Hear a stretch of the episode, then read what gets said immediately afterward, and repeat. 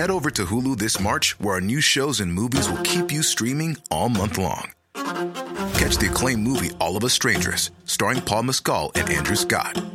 Stream the new Hulu original limited series We Were the Lucky Ones with Joey King and Logan Lerman. And don't forget about Grey's Anatomy. Every Grey's episode ever is now streaming on Hulu. So, what are you waiting for? Go stream something new on Hulu.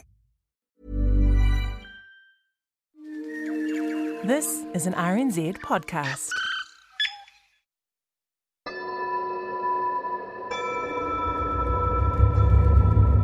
Kia ora. Welcome to part two of the story of Patrick Heenan, the New Zealand born traitor who became an agent of Imperial Japan during the Second World War. In last week's episode, we heard about Patrick's childhood, how he was bullied at school and became an officer in the British Indian Army.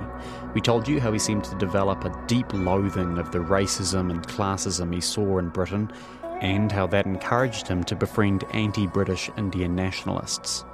And most importantly, we told you how, right near the beginning of the Second World War, he was recruited as a spy for the Japanese military.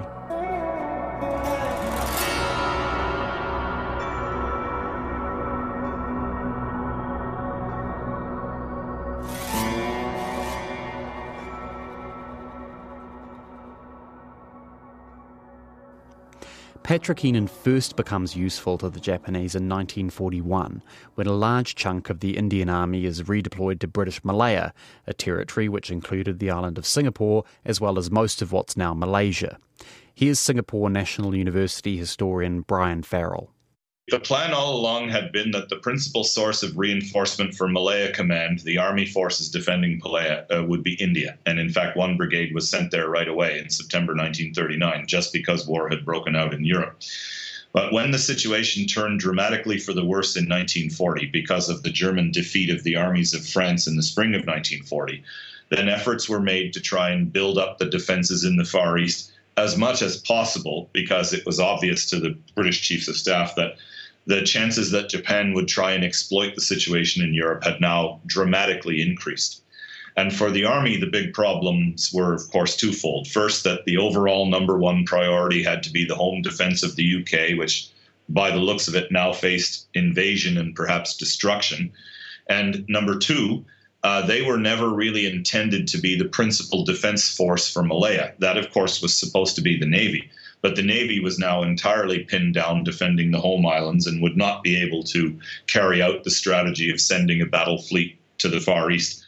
Because the British Navy is committed in Europe, the only Allied force which has a decent chance of fighting back a Japanese invasion is the Royal Air Force. This means the Indian Army has to defend air bases all over northern Malaya where the RAF can refuel and rearm. The commanders on the ground realise that if this defence is going to work, they need to set up an intelligence liaison unit so the Army and RAF can coordinate properly. And who should volunteer for a role in that highly sensitive unit but Patrick Heenan? There isn't any evidence that he was uh, qualified for this kind of role at all. And that makes me think this wouldn't have been a popular duty among the line officers in the battalions because it wouldn't have been seen as the kind of thing that would get you promoted or would get you doing what you wanted to do, which was lead your rifle platoon or company in ground combat. So there probably weren't as many takers as there were posts. And when someone like Heenan put his hand up and said, I'll do it, he, that was probably very welcome. And, and even was... before this posting, there's sort of all these reports that he was doing suspicious stuff, heading up to the Thai border to to meet up with people, and sort of generally acting in a suspicious manner. There is that, yes, and he might have gotten away with that at the time because a, a lot of that was being done by a couple of dozen British officers who were doing it officially, covertly, but officially going on reconnaissance in Mufti in southern Thailand, some of it on behalf of the army, some of it on behalf of what would become the special operations executive. And you get the feeling that Heenan kind of slipped himself into the middle of that little parade of military tourists going into southern Thailand. But that there definitely are whispers of that. That he, again, he seemed to be spending his free time in rather extraordinary hobbies. One of those extraordinary hobbies is photography, but Patrick isn't taking nice photos of Malaysian scenery. Long after the war ended, Patrick's commanding officer, Major French, wrote this in his memoir. I had discovered that during my absence, Heenan had done two outrageous things. Firstly, he had taken a party of my troops on ground exercises, and on these he had taken photographs of all the junctions and crossroads into Thailand, whilst the signposts were still in position. These would, of course, have been removed in the event of a war. Secondly, whilst I was away, he had gone to the station commander and persuaded him that he had my permission to see my documents, highly secret and kept in my command safe. Actually, Major French says Heenan tries to get into his safe and access those secret documents not once, but twice. If that's true, Professor Brian Farrell says it's totally astonishing Heenan wasn't arrested then and there. You do this once and you're some sort of a fast talking charmer who has the gift of the gab, and you may be able to bullshit your way out of that, although I don't know why anyone would be allowed to doing something like that. But twice, yeah, you then have to ask, well, what's going on here? You know, just as a, a measure of sheer prudence, why didn't you have this guy behind bars right away? You're not in a position to take any chances. You're in the middle of a war which is going very badly for you. Possibly part of the reason that Major France doesn't take action is that the British have a bit of a weird attitude towards counterintelligence in the lead up to war with Japan. They had three problems there. The first problem is that there were very strict instructions coming out from London that they were not to provoke war with the Japanese.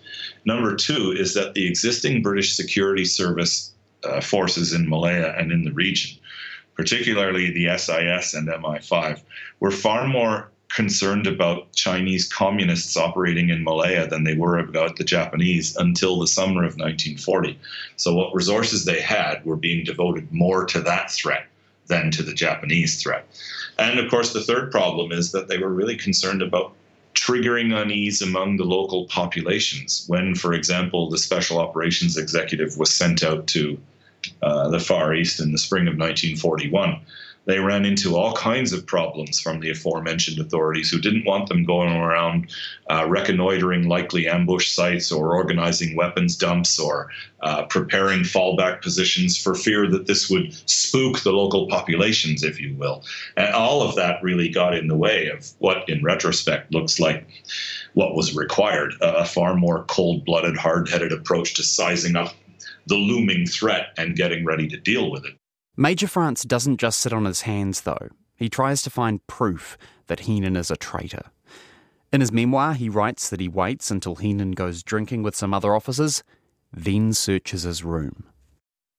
We found a small Bible full of underlined sentences and an obvious code. Next, we found a portable typewriter, and in the baseboard, which was a file drawer, copies of SITREP uh, situation reports, which started Dear Mum. The rest was a report of our aircraft positions, strengths, and uh, a part of our aerodrome showing bomb dumps, fuel store, etc., all marked with a cross. But again, astonishingly, Major French doesn't arrest Heenan. He plans to go to divisional headquarters with his evidence the next day. But that doesn't happen because the next day turns out to be a very eventful day.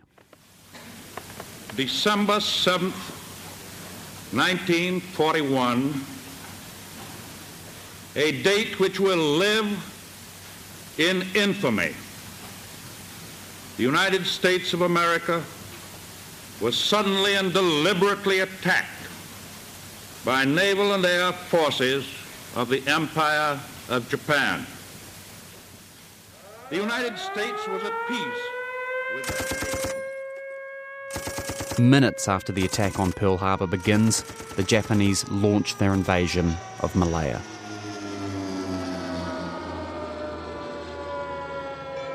The RAF initially had 86 combat aircraft in northern Malaya. By the end of the first day, that number is cut in half. Twelve hours later, there are only 10 planes left. And according to Heenan's biography, Odd Man Out, the Reefton born traitor is instrumental in the success of the Japanese attack.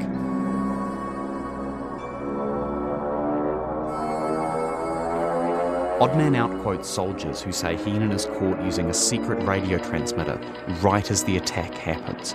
Presumably, he's informing the Japanese about airplane movements at his airbase. Those same soldiers say airfields all across northern Malaya are strafed by Japanese warplanes with pinpoint timing, just as the British bombers are landing or taking off, right when they're most vulnerable.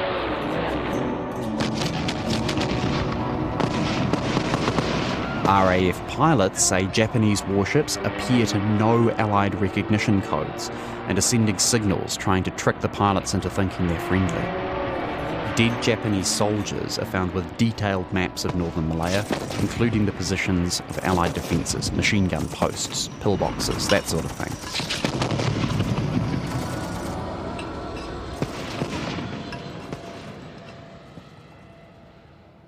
The Allied defence of northern Malaya collapses in just a few days. And, in theory, Patrick Heenan could have played a crucial role in that collapse. One soldier who was in Malaya at the time went so far as to claim Heenan was in command of a network of spies operating all across the peninsula, feeding huge amounts of information to the Japanese. Odd Man Out's authors are careful to point out that many of these claims are unverified, but they do say this. Since Patrick's job gave him access to all the Allies' plans for the air defence of northern Malaya, it must be assumed that these were passed on in full to the Japanese. Certainly, this would explain their remarkable success in destroying Allied aircraft so quickly, many of them on the ground. The results of this treachery can be seen in the Allies' lack of air superiority throughout the campaign. 13,234 Allied soldiers were killed in the Malaya campaign, a further 10,000 were wounded, and 130,000 captured. Many of those men later died as Japanese prisoners. If what's claimed about Patrick Heenan's role in Malaya is true, how many deaths lie at his feet? But that role could be overstated. Professor Brian Farrell, along with a lot of other military historians, thinks Odd Man Out goes a bit too far when it talks about the wider significance of Heenan's treachery. I think they exaggerated the importance and the impact of Heenan, but at the end of the day, that's not really the point. They found an interesting story, they had a good crack at it, and it should be a larger part of the memory, which for some reason it doesn't seem to be they do sort of hedge their bets a bit where they sort of say it's impossible to tell exactly how big of a role he played. But they sort of spell out the possibility that he was virtually instrumental, at least in the first few days of, of the invasion. I actually find that's preposterous. The advantages that the Japanese had were so overwhelming, and he was at one airfield. So the most that he could have done was give them, oh, a few minutes warning, less than 30 of the takeoffs and landings of the units at that one particular airfield. Now, was that useful information that the Japanese were happy to have? I've no doubt that it was. Did it make any kind of a significant difference to their ability to blow the RAF out of the sky in North Malaya in the first three days? I wouldn't say that. No, I would put that more in the minor category, in the this made a bad situation maybe worse category. Heenan is arrested on the first day of the Japanese invasion. The details of what happens next are even more murky than the rest of the story.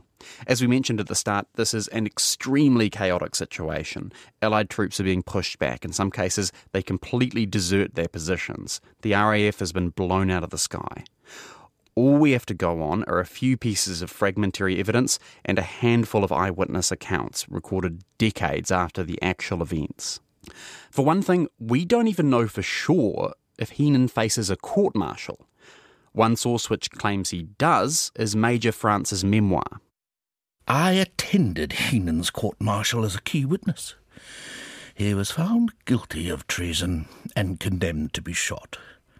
It was a terrible experience, as he had been a brother officer, but I felt relieved, if a little shattered, when it was all over his execution was held up by what I suppose is red tape.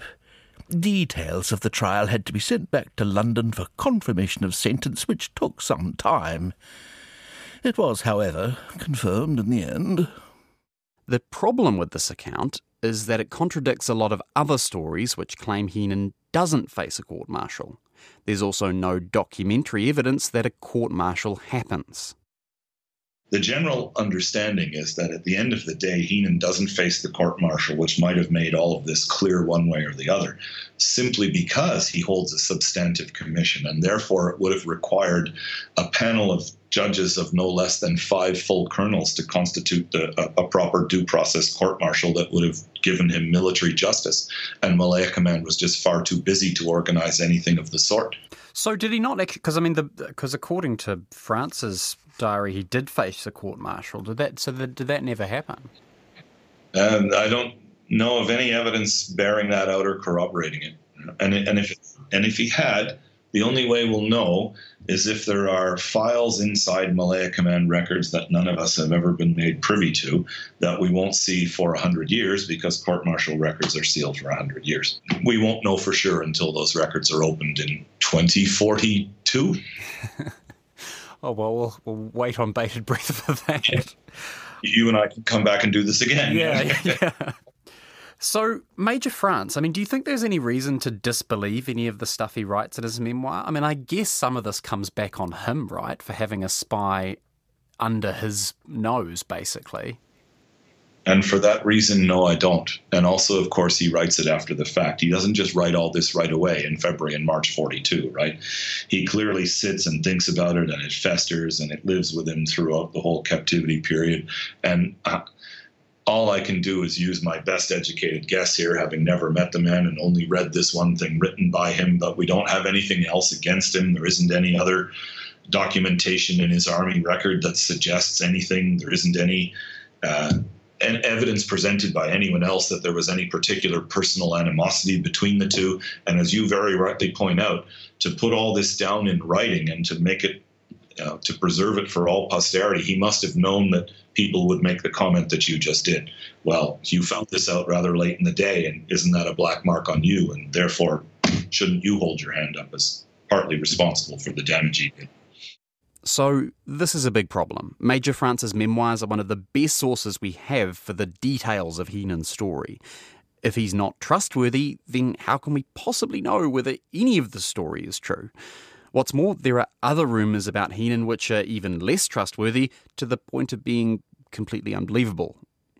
For example, there's one story which claims he arranges to have pillboxes built out of substandard concrete so that they're more easily destroyed by bombers. That's provably false. Patrick Heenan had no power whatsoever to decide what materials pillboxes are made from. Another crazy story comes from a doctor called A.W. Frankland. In an interview with the authors of Odd Man Out, he claims that six months before the Japanese invasion, £40,000 are discovered in Patrick Heenan's bank account. Dr. Frankland said, Heenan was under suspicion from then on. He could not explain why this vast sum of money had suddenly appeared in his bank account. He said, Oh, it was a gambling debt that had been repaid. Professor Brian Farrell says that story can't possibly be true.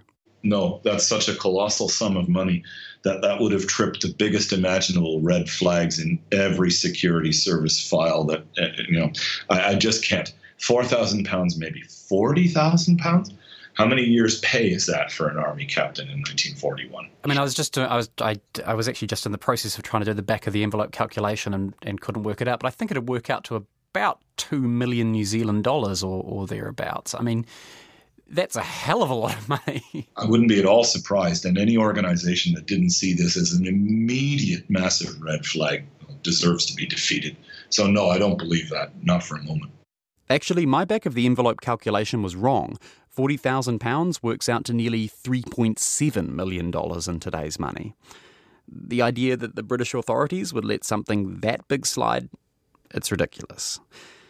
But the same guy who tells us that unbelievable story, Dr. A.W. Frankland, is also the best source we have for the end of Patrick Heenan's story. As we said earlier, this is a second hand account. Dr. Frankland says he heard this from an army sergeant who was there when it happened. In fact, Dr. Frankland says this unnamed sergeant is the person who killed Patrick Heenan. Dr. Frankland says he last saw Patrick in prison in Singapore on February 8th, five days before he died. At that time, he says Heenan is depressed, resigned to his fate.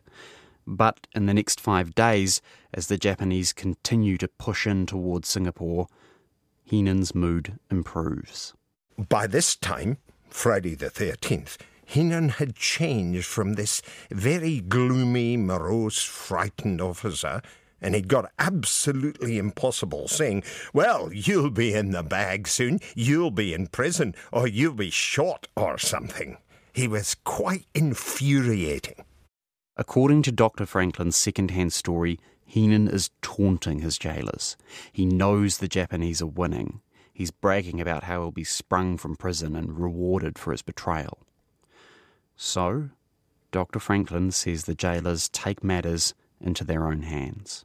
They decided to carry out summary justice on this man who was getting so cocky he obviously was a spy. There was no doubt from his behaviour and everything else, so they decided to cast lots in some way.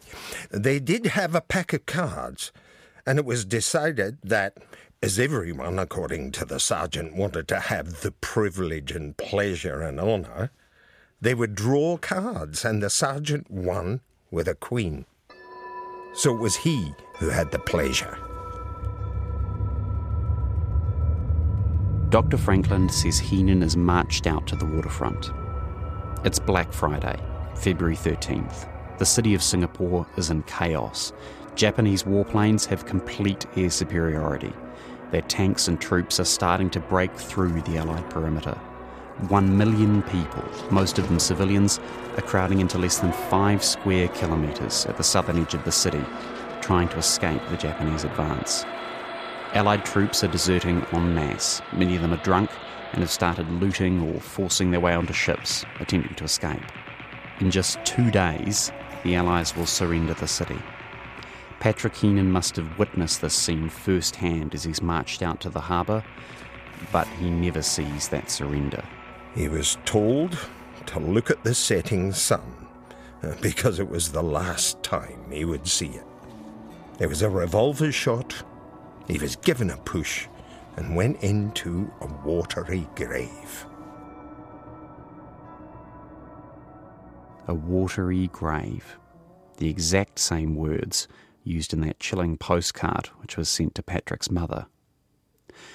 We'll never know if this is really what happened, but if you'll excuse the pun, it's an explanation that holds water. I mean, there's no way that someone like him would have been allowed to, quote, get away with this. So, in those chaotic last days in mid February 42, when things had to be dealt with, um, it's not beyond imagination that someone simply told the provost marshal, uh, take this man out and deal with him. And he got a pistol in the back of the head and pushed into the water. I mean, it's sort of hard to believe anything different happening. That them for them to sort of you know waste valuable space on a ship trying to evacuate him when everyone everyone in the city is trying to get out. It absolutely wouldn't have happened, and they would also have had to consider what would have happened if people on the ship had found out who he was and what he was charged with. The weird thing is that this story, despite all its dramatic twists and turns, was nearly forgotten. Aside from the biography we've been quoting from in this episode, there's been very little written about Heenan in the 76 years since he died. You might think that this suggests there was some kind of cover up. Maybe the British authorities were embarrassed that one of their officers turned out to be a traitor. But Professor Brian Farrell doesn't think that's likely. I mean, many of the people who would have been in a position to know uh, didn't survive, right, or were in a Japanese prison camp. So, what was there to cover up? And I imagine by the time people started hunting around for him in 1945, so much time had passed, and there were so many cases of people who had fallen through the cracks, and so little documentation, and so little energy in finding out what happened to this one suspicious character. Uh, I'd like to see what the motive for the cover up would have been. This lack of evidence and lack of interest also probably explain one final twist in Patrick Heenan's story. If you go to the Kranji Commonwealth War Grave in Singapore, you'll find Heenan's name carved in stone right alongside the names of other men who died defending the island, people who weren't traitors. And it would take an act of parliament and royal assent to remove it, which is using the word in its literal sense obnoxious because his presence there profanes those who did their duty to their utmost and paid the ultimate price doing so. I can understand why it would take due process to remove his name, and I can understand why that can't happen because we don't have enough information. So it's one of those catch 22s that we'll just have to shrug our shoulders in frustration over.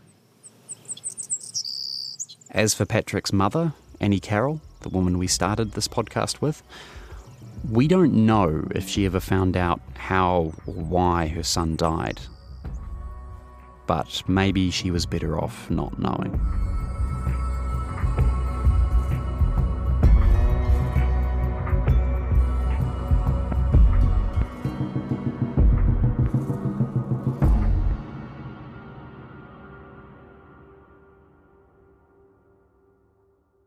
Black Sheep is written and presented by me, William Ray. The executive producer is Tim Watkin. The sound engineer is Mark Chesterman. As always, you can find more Black Sheep at the podcast page at rnz.co.nz. You can also find lots of great other RNZ podcasts there. May I recommend a new one, Eating Fried Chicken in the Shower. Comedian James Nokise has a chat to all kinds of people about their experiences of mental health and personal struggle and how they overcame it, all while sitting in the shower eating fried chicken. Also, don't forget to subscribe and give us a rating for Black Sheep. Also, tell your friends about it. It's the best way to get the word out. Cheers. Bye now. Head over to Hulu this March, where our new shows and movies will keep you streaming all month long. Catch the acclaimed movie All of Us Strangers, starring Paul Mescal and Andrew Scott. Stream the new Hulu original limited series We Were the Lucky Ones with Joey King and Logan Lerman. And don't forget about Grey's Anatomy. Every Grey's episode ever is now streaming on Hulu. So, what are you waiting for? Go stream something new on Hulu.